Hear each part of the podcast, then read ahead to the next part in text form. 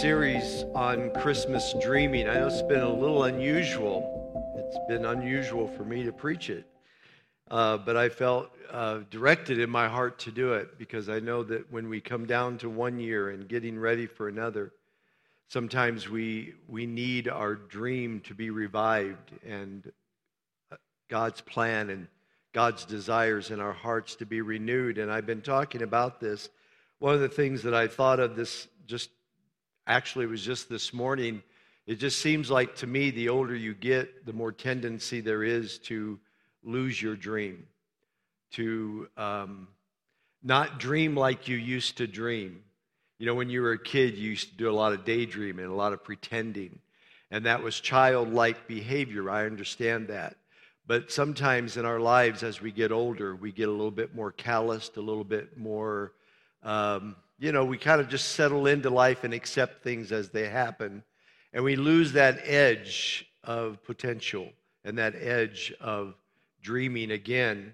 But I want to remind you what David said. David said something like this. He said, when I was being woven together in my mother's womb, he said, all the days of my life were written in your book, and you had a destiny for me. Not to say or not to imply that every action I took was God's will, but in spite of the fact that I maybe took wrong turns in my life, God still had a plan for my life. And Paul the Apostle said something similar in the book of Ephesians, chapter 2, verse 10. He said that in Christ we are now God's handiwork. We have become a new creation. We are God's work of art. And God has designed us and destined us for good works, which, he says, long before you ever were, he prepared them for you. And so here's what we need to always remember about life. Life is more existing, or our existence is more than just about merely existing. God has a plan, God has a purpose, God has a destiny for our lives, and God sometimes wraps up what we call and gives it to us, the gifts of dreams and the gifts of possibilities. And over the last few weeks, we've been talking about that. We took a look at Mary and how God conceived in her the dream of bringing forth the Messiah for the world, and what God does in her and what God did in her is what he wants to do in every one of us. He wants Christ to become a part of our dream so that whatever we do in the earth today, people are encountering the Lord Jesus Christ. Come on, can I get a good amen out there? And then last week we talked about Joseph and how Joseph had dreams, but his dream turned into what it felt like initially a nightmare. And we talked about the nightmare before Christmas. Today, I want to conclude this series by looking at Simeon in Luke chapter 2, and I've entitled this message, Don't Let Your Dreams Die. Would you say those words with me? Don't let your dreams die. Now turn to somebody and tell them, don't let your dreams die. Come on, tell somebody. So, we're going to come out of Luke chapter 2. Excuse me, I've got a little bit of a frog going on up here. Just in time for Muppet Christmas. Excuse me. All right, Luke chapter 2. It says, and behold, there was a man in Jerusalem whose name was Simeon, and this man was just and devout, waiting for the consolation of Israel, and the Holy Spirit was upon him. And it had been revealed to him by the Holy Spirit that he would not see death before he had seen the Lord's Christ. So he came by the Spirit into the temple, and when the parents brought the child Jesus to do for him according to the custom of the law, Simeon took him up in his arms and blessed God and said, Lord, now you are letting your servant depart in peace according to your word, for my eyes have seen your salvation, which you have prepared before the face of all the peoples, a light to bring revelation to the Gentiles and the glory of your people Israel. And verse 33 says, and Joseph and his mother marveled at those things which were spoken of him. That's the reading of God's word. Let's pray. Father, I need you to help me get my throat clear. And we just pray, God, for your anointing in this place today. Speak to us by your word. We pray in Jesus' name. And everybody says amen. So in our fallen world, in our fallen and broken world, everything pretty much dies. Eventually, physically, if the Lord should tarry, all of us in this room are going to die. Unfortunately, not saying that it has to, but oftentimes our love dies. Like Jesus said, in the last days, the love of many will grow cold. So love dies. Love can die. It doesn't have to, but if we allow it to, it can. Sometimes as Christians, our devotional life of Bible reading and prayer dies. It's awfully quiet in here. Sometimes our commitment to attending church dies. There are lots and lots of Christians in the city of Butte, Montana, that haven't darkened the doors of a church for years. What happened? Their commitment to gathering together with the saints of God has died. I'm not saying they're going to hell. I'm just saying their commitment to the body of Christ has died. Jesus said to a church in the book of Revelation, he says, you have a reputation that you're alive. Now listen, this is what Jesus said. But I know you're dead. He said those words to a church. You appear to be alive. Excuse me, you're going through the motions of all your Christianity, but there's no life, there's no vitality, it's like you're laying there comatose on a sick bed. You look like you're alive, but Jesus said, really, you're dead. Wow, that's crazy. The Lord said that. Well, if things like that die, a lot of times what happens, our dreams die. Our passions and our desires die. And it's kind of like what the Bible talks about, hope deferred makes the heart sick. If you're sick with the sense of hopelessness and dreamlessness for long enough, you're going to die. That dream's going to die. I love Benjamin Franklin. He said most men die at 25, but they're buried at 70. That means they gave up on their desires. They gave up on their dreams. They gave up on their passions long before they physically gave up the ghost. That's not living. That's not the abundant life that Jesus came to impart to every one of us. That baby in a cradle grew up, became our Lord and Savior, died and rose again, and ever lives to make intercession for us, that we would be a people with desire and passion and dream and fortitude. Amen. So we're not here to live lives of quiet desperation.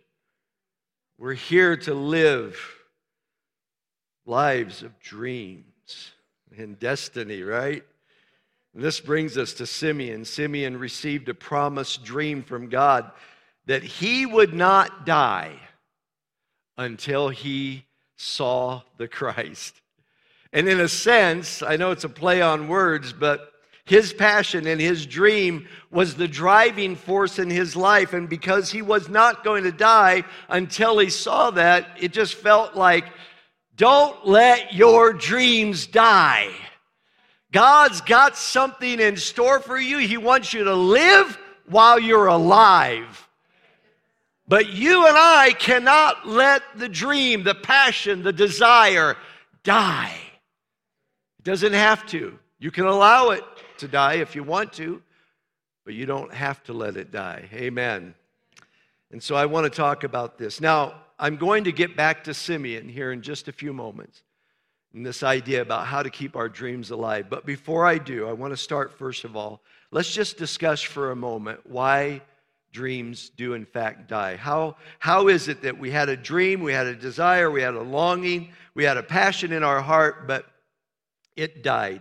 Now, one of the things that I see in Scripture, and this is something that happens quite often in Scriptures, is that God will show up and He will put a dream, a passion, a desire in a person's heart. You read through the Bible, you see what how He does this, and I could give you a lot of examples, but let's just focus on Abraham for a second. God put a dream, a purpose, a desire in Abraham's heart. And God implanted that on the inside of him.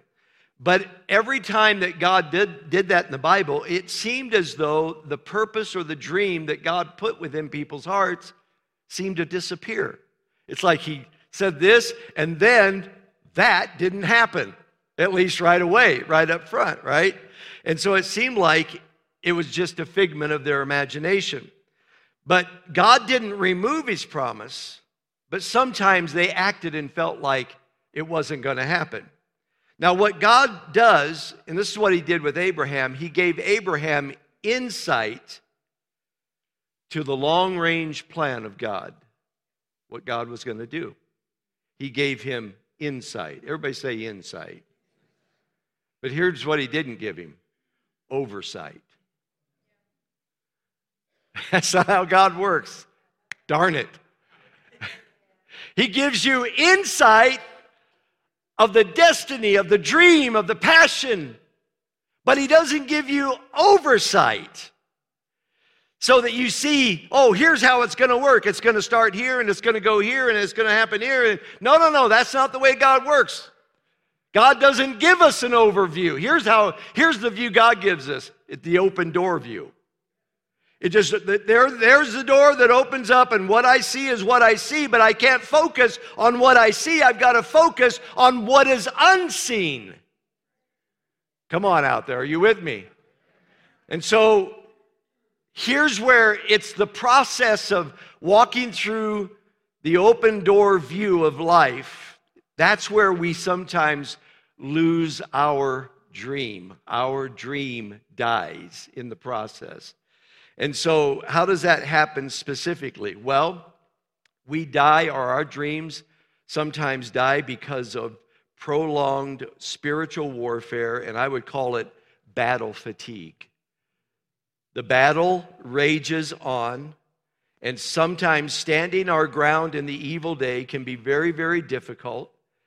And battle fatigue is that emotional or mental stress that happens to a warrior that's been in the throngs of prolonged combat, and it stresses them out, and they're wore out, and they're not oftentimes in their right mind. I don't know if you know this, but sometimes you're just a little bit crazy. Amen.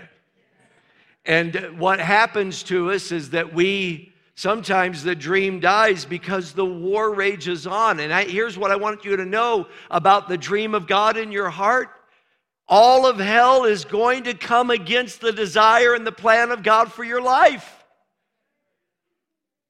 Just because you had this dream and desire, don't think you're just going to wake up and there it is. There's going to be warfare coming against you to prevent you and me walking in God's plan and purpose, and seeing the fulfillment of what God wants to see in our lives.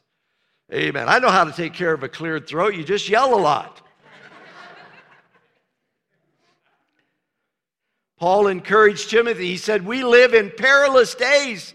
And so he said to him, you're going to have to wage the good warfare in these troublesome times, in these difficult days that you live in. And you feel the warfare. You feel the heat of the battle. You come under spiritual attack in your life. Don't get battle fatigued and give up your dream. Hang in there. I love what Paul said to Timothy. 2 Timothy chapter 2, verse 3, Paul says to him, you therefore must, read this with me, endure hardship as a good soldier of Jesus Christ. Here's how you make it through to the fulfillment of the dream and the plan of God. Endure. Amen. You guys feeling okay? Merry Christmas. That's one reason why the dream dies, battle fatigue. Another one is doubts. The nagging doubts about ourselves, the thoughts we think about ourselves, our inadequacies, our shortcomings. Just go ahead and accept it. You're not all that. But what you do sometimes is you beat yourself down and you let these thoughts, these nagging doubts get in your mind. And if we allow that for long enough, if we think that way long enough, we're going to think our way right out of our dreams. We struggle with negative self-talk. I know you talk to yourself. Amen. And it would be rated at least PG for a lot of us. The things that we say to ourselves, the negative self-talk, the discouraging comments from other people. To keep on dreaming when we're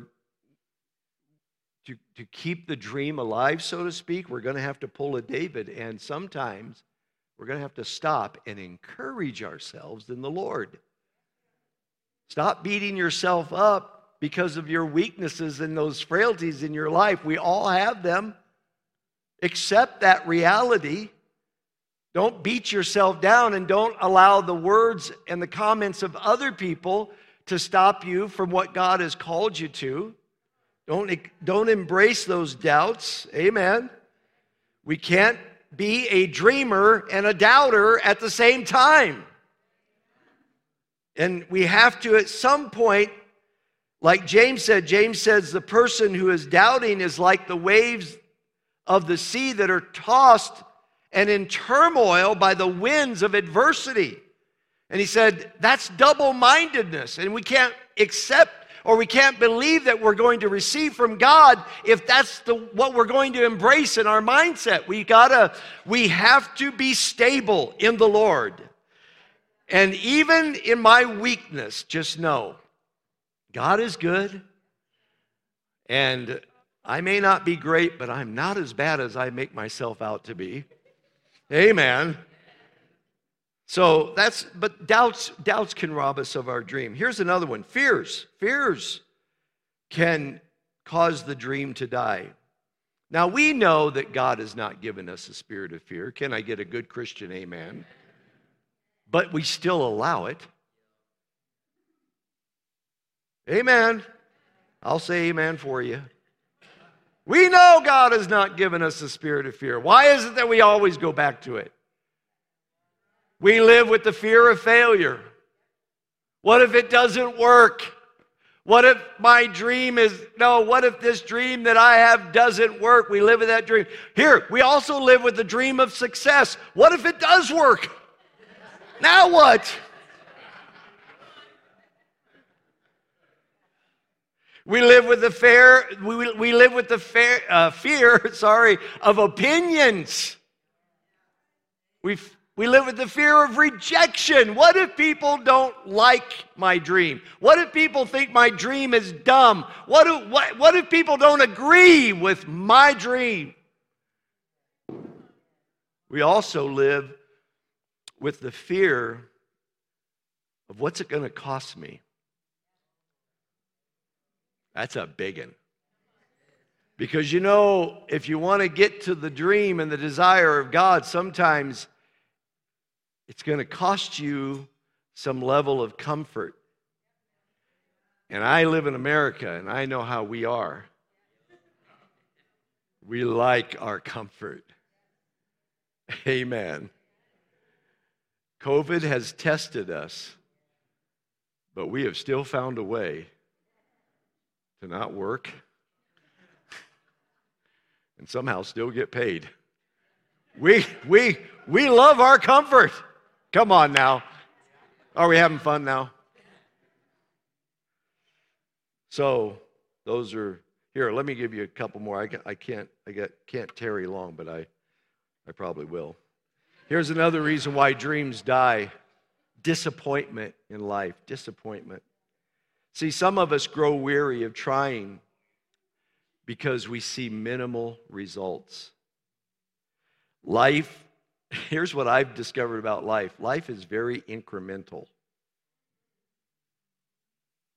That's what I've discovered. It comes, you might get a burst here and there, you might get a jolt here and there, but it's mostly incremental.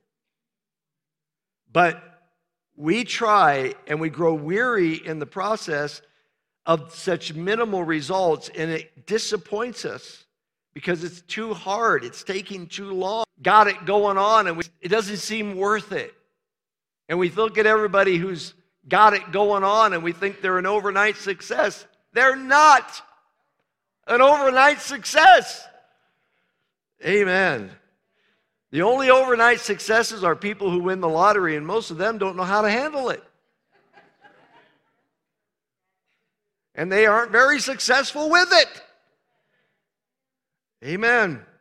Paul said in Galatians 6 and 9, let us not grow weary while doing good, for in due season, everybody say due season, we shall reap if we do not lose heart.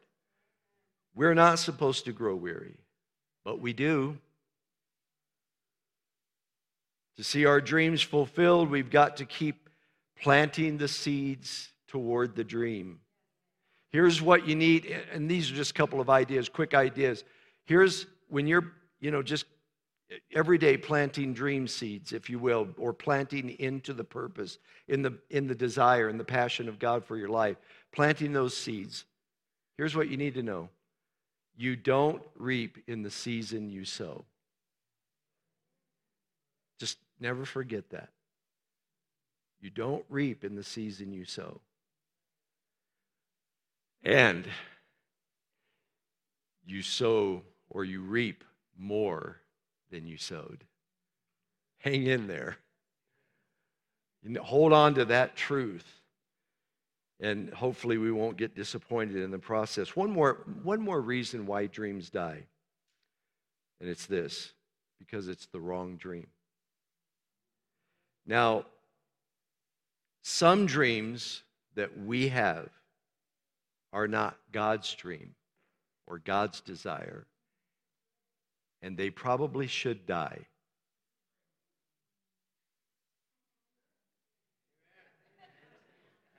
Right?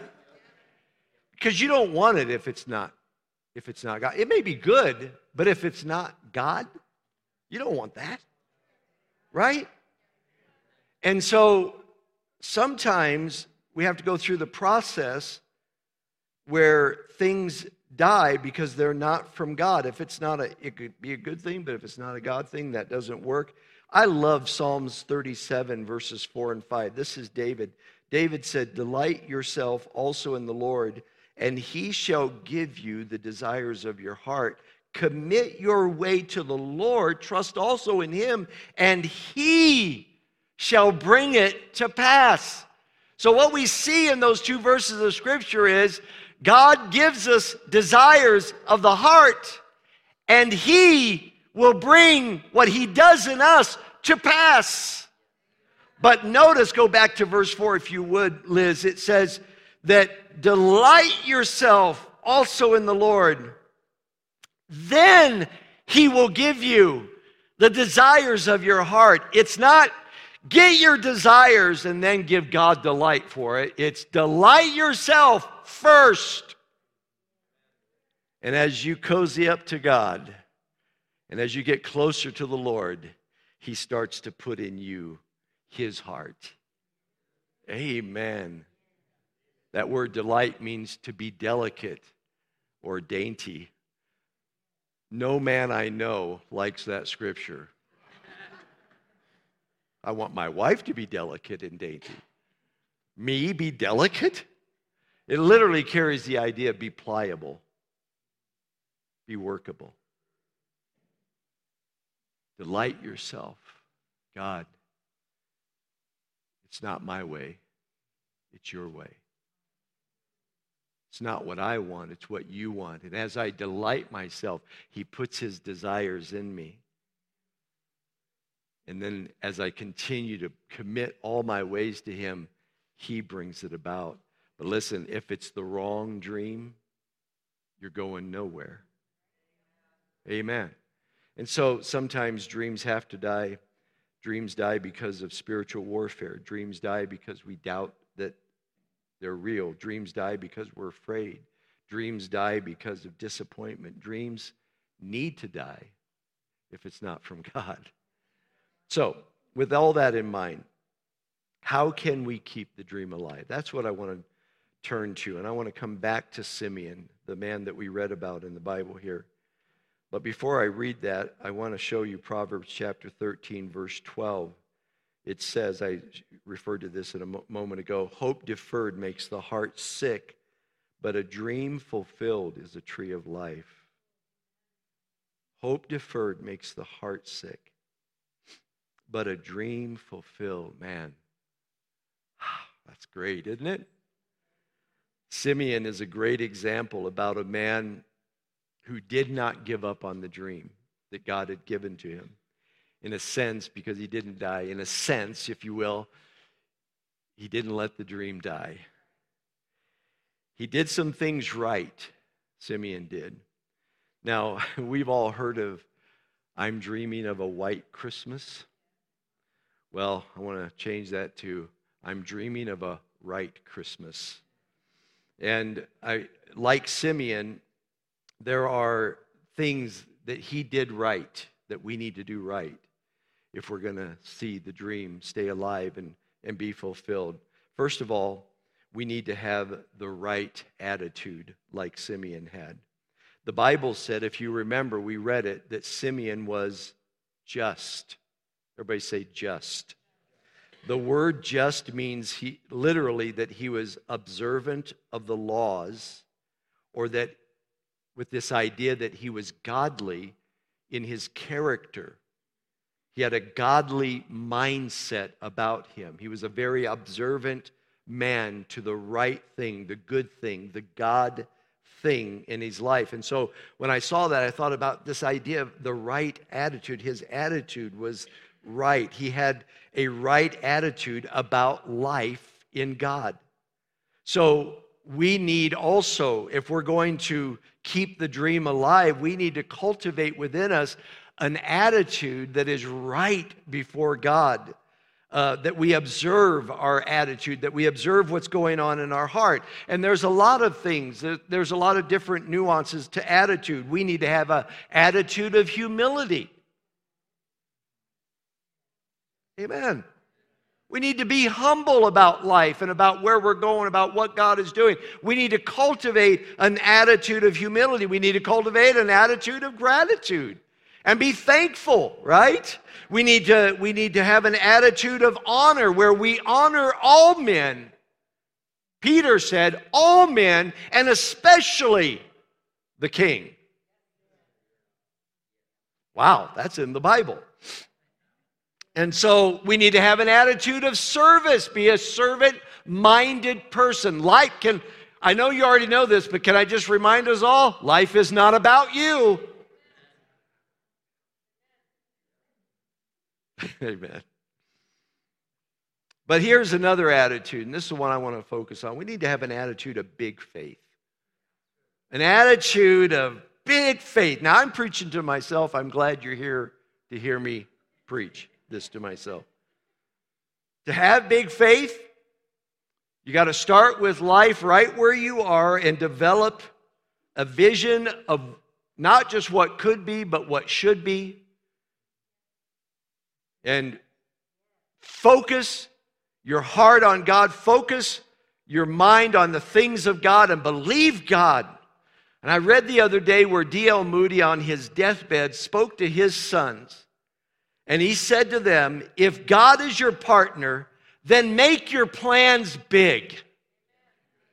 How many of you know that God is your partner? I know he's your father, and I know he's your master, and I know he's your Lord, but he's invited us to participate with him in making kingdom dynamics and power relevant in the earth today. And D.L. Moody understood that in his age, had all these dreams and visions and passions, and you know what? His legacy lives on today. He believed in a big God, and he went about doing big things, and still there's a D.L. Moody work on planet Earth today. I think he knew what he was talking about. That's the kind of attitude we need to have. Come on, amen out there. Are you with me? We need to up our attitude of faith and believe God. We serve a big God. I love it. If God is your partner, then make your plans big. Those were among some of his dying words. And I think we need to receive that today. So we need to have a right attitude. Here's another thing. We need to take right actions. To keep the dream alive, have a right attitude, because we're dreaming of a right Christmas, right? We need to take right action. Now, I love the Bible said that he was not only just, but he was devout. Everybody say devout. Now, the word devout literally means that he was careful, he was cautious, he was circumspect, and that means that he was careful about how he lived his life. He paid attention to his environment, his surroundings, and wasn't going to allow himself to step into the mess. But he was going to order his days. He was going to order his actions. He wasn't going to live how he wanted to live, then show up on Sunday and get it all right with God, so then go back and do it again Monday. He was devout. He was circumspect. He was careful and cautious. Not lacking faith, but cautious about his activities. And if you want to get to the dream, you want to get to the fulfillment, if you want to see the passion of God done in your life, you got to take right action. Amen. Don't get quiet on me out there. Proverbs 13:19 says, "It is pleasant to see dreams come true, but fools refuse to turn from evil to attain them." In other words, a fool doesn't see the dreams come true. Why? Because they don't operate and their actions aren't in accordance to the right way of God. We've got to set our priorities on the things of God to attain our dreams. Amen. Paul said in Galatians chapter 6, verse 5, "For we are each responsible for our own conduct." You are responsible for the way you live your life and the things you're saying yes to and the things you're saying no to. And what you're saying yes to and no to has a lot to do with where you're ending up in life. I'm not trying to condemn anybody, but, you know, I'm up here to preach. Amen. I got to have a little preach in me. Amen? Now, people deal with their dreams in a variety of ways. Sometimes they accuse or blame others for the things that haven't happened in their life. Well, my dreams haven't come true because, you know, my ex. Whatever. You know that? You can sit around and accuse the government. You can accuse COVID. You can accuse your ex, you can accuse your kids, you could accuse Butte, Montana. But none of those things are things big enough to keep you from the things God has called you to. Amen. Some people not only accuse and blame, but here's another way people deal with their dreams.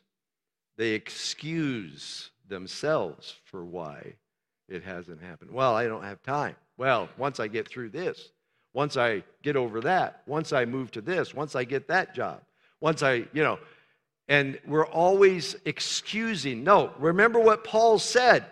We're every one of us responsible for our own conduct. But here's another way that you can handle it. You can accuse, you can excuse, or you can choose to do what it takes to see it through. Choosers take responsibility for their choices and their actions in life. Now listen, you can't control the circumstances in your world. How many have learned that now? You got that? That's kindergarten information right there. You can't control your circumstances, but you can control how you respond to them. Amen. Take responsibility. Take the right action. This is how dreams come true. So right attitude, have the right attitude, take the right action, and then wait for the right time. Everybody say wait. Isn't that just a beautiful sounding word? How many of you love that word? How many of you hate that word? The Bible said that Simeon was waiting. Everybody say waiting. He was waiting for the consolation, for the comfort, for the help to come. He was waiting. And here's what the Bible tells us. Jesus came in the fullness of time. In other words, he didn't come on man's time. He didn't come on a prophet's time. He came on his time. When the time was right. When it was full. When it was ready. And that means everybody had to wait. Amen. And here's what I've learned about waiting. It really exposes just how terrible I am. When I have to wait, all these thoughts and feelings come up, and I blurt out things. Then I have to go back to the Lord and forgive me, God. If I would just learn to wait and not have a meltdown. Come on, I got to be talking to at least one person in this room here today. Okay, we got that. Here's what I love this verse of Scripture. It's found in Ecclesiastes. It won't come up there. Ecclesiastes says, God makes all things beautiful in its time. Not your time. In its time. So whenever Julie is late, I should look at her when she comes in. You know what? You're even more beautiful now. Now that you took your time. It's not possible that she could get even more beautiful, but it is. Because God makes all things beautiful in its time. If it isn't here yet, then it's not time yet. And I love this verse of Scripture. Isaiah 64:4 says, "For since the world began, no ear has heard, no eye has seen a God like you, who works for those who wait for Him." I've been waiting such a long time, the song said. Well, that's okay, because God's been working for a long time. Amen. And so while I'm waiting, God is working. And He's working it out for His glory, but also for your benefit. Amen. There's all kinds of scriptures in the Bible about waiting. The Bible talks about waiting patiently and waiting prayerfully and all, But here's one I want you to read. Psalm 62, verses 1 and 2. The psalmist said, I wait quietly before God, for my victory comes from Him. Let me stop right there. How did he wait? Quietly. Stop whining. Amen. Just shh. Wait quietly. Sometimes we're fussing and fighting and blaming and accusing and excusing and griping and moaning and quitting and giving up and arguing. And what you're grappling with is the weight going on in your life. But we have to choose to wait quietly. Amen. There is one final thing that I want to share with you about how to dream of a right Christmas. It's not only have a right attitude, take right action, wait for right time, but follow the right leading. That's the final one. Follow the right leading. Here's what the Scripture said about Simeon. It said of him that the Holy Spirit was on him, and that he came by the Spirit in the temple to the temple by the Holy Spirit on the day that Messiah was going to be there. And this passage implies that the Spirit led him there that day. That day, he was led there. He probably had gone there time and again in hopes. I don't know how he thought how this was going to happen. But on that day, the Spirit, because he was a man of the Spirit, the Spirit of God, it says, was upon him. But on that day, the Holy Spirit prompted him, guided him, led him to the temple where he took in his arms baby Jesus, and he knew. That's another thing. He knew. How? By the Holy Spirit. Listen, if you want to see your dreams come true, don't do it by your spirit or by a demonic spirit, but by the Holy Spirit. Amen. And he made his move, and then the Spirit moved him. Or he made his move because the Spirit moved him. And that's what we want to do. We want to make our move in the Holy Spirit. Amen. We want to make the right move at the right time in the right way. And the only way that we can do that is full dependence upon the Holy Spirit, who has a plan for our life. The Holy Spirit is not an impersonal force. Amen. The Holy Spirit is not an impersonal force, but the empowering presence of God, who has come to guide us into all truth concerning the will of God for our lives. So the Holy Spirit is with us. He's walking it out with us. And if we want to see the promise of God, we want to see the dream of God come to pass, we must be fully dependent upon the Holy Spirit. Look at what Galatians chapter 5, verse 16 says. So I say, let the Holy Spirit guide your lives. Then you won't be doing what your sinful nature craves. If you'll let the Holy Spirit guide you, then you're going to get where God wants you to go. But if you're living your life in your own inclination and not by the impressions of the Holy Spirit, it's going to really, hold you down, hold you up. Amen. Verse 25, Galatians 5:25 says, then you won't be doing what since we are living by the Spirit, let us follow the Spirit's leading in every part of our lives. Come on, do I have some people living by the Holy Spirit? Amen. Every day of your life, know this. You're a person of the Spirit. The Spirit of God lives in you. But he doesn't want to just live in you. He wants to lead you. So every day, you got to be led by the Holy Spirit. That's where you get to where you're going. Many years ago, talking about dreams, visions, callings, passions, Julie and I were youth pastors in Terre Haute, Indiana.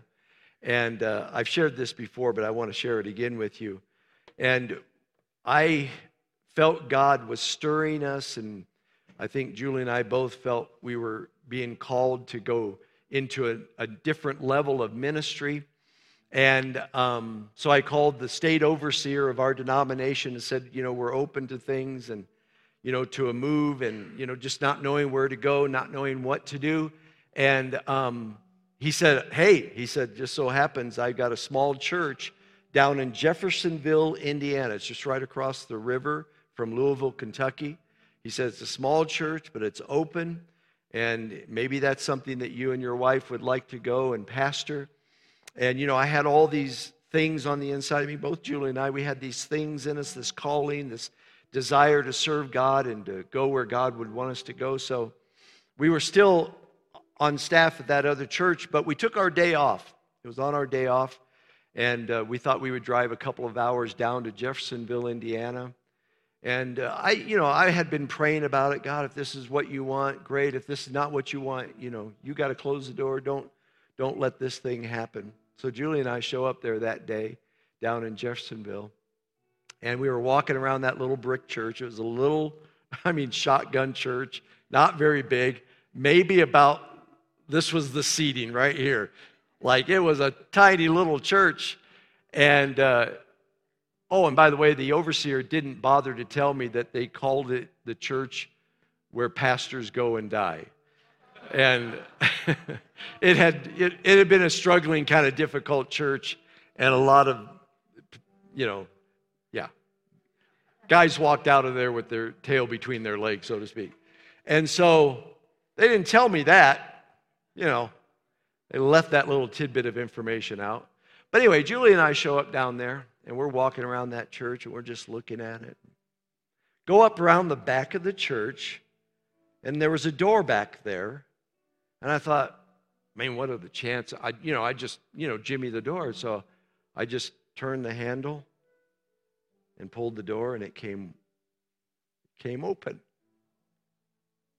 And I knew in that very moment, I don't know if Julie felt the same way, but I remember, I've set before you an open door. This is it.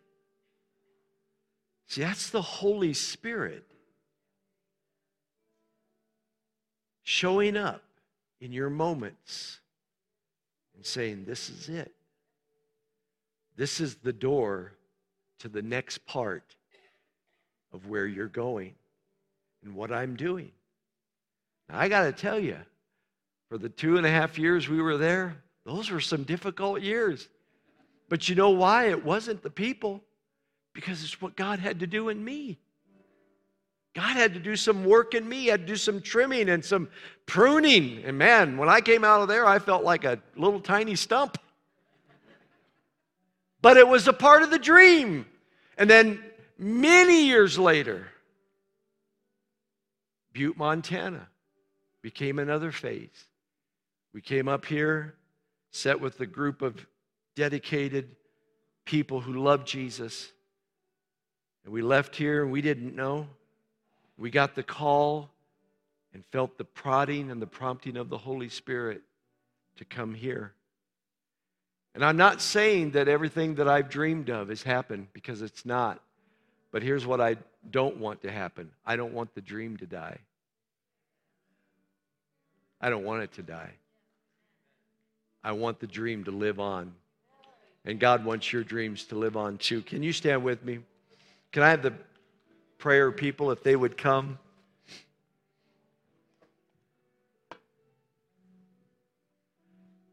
And prepare to pray for anyone if you have any kind of need. If you have any kind of need in your life, we would love the opportunity to pray with you about it. And so you can come at any moment. You can come now if you'd like, and just go to whoever you feel led, and I can pray with anybody as well. But can we just open up our hands to the Lord like this? And Jesus said, unless you have the faith of a child, you will not inherit the kingdom. So Lord, here we are, childlike in our faith right now. Like kids on Christmas morning, so excited about the potential, the possibilities, the pleasures.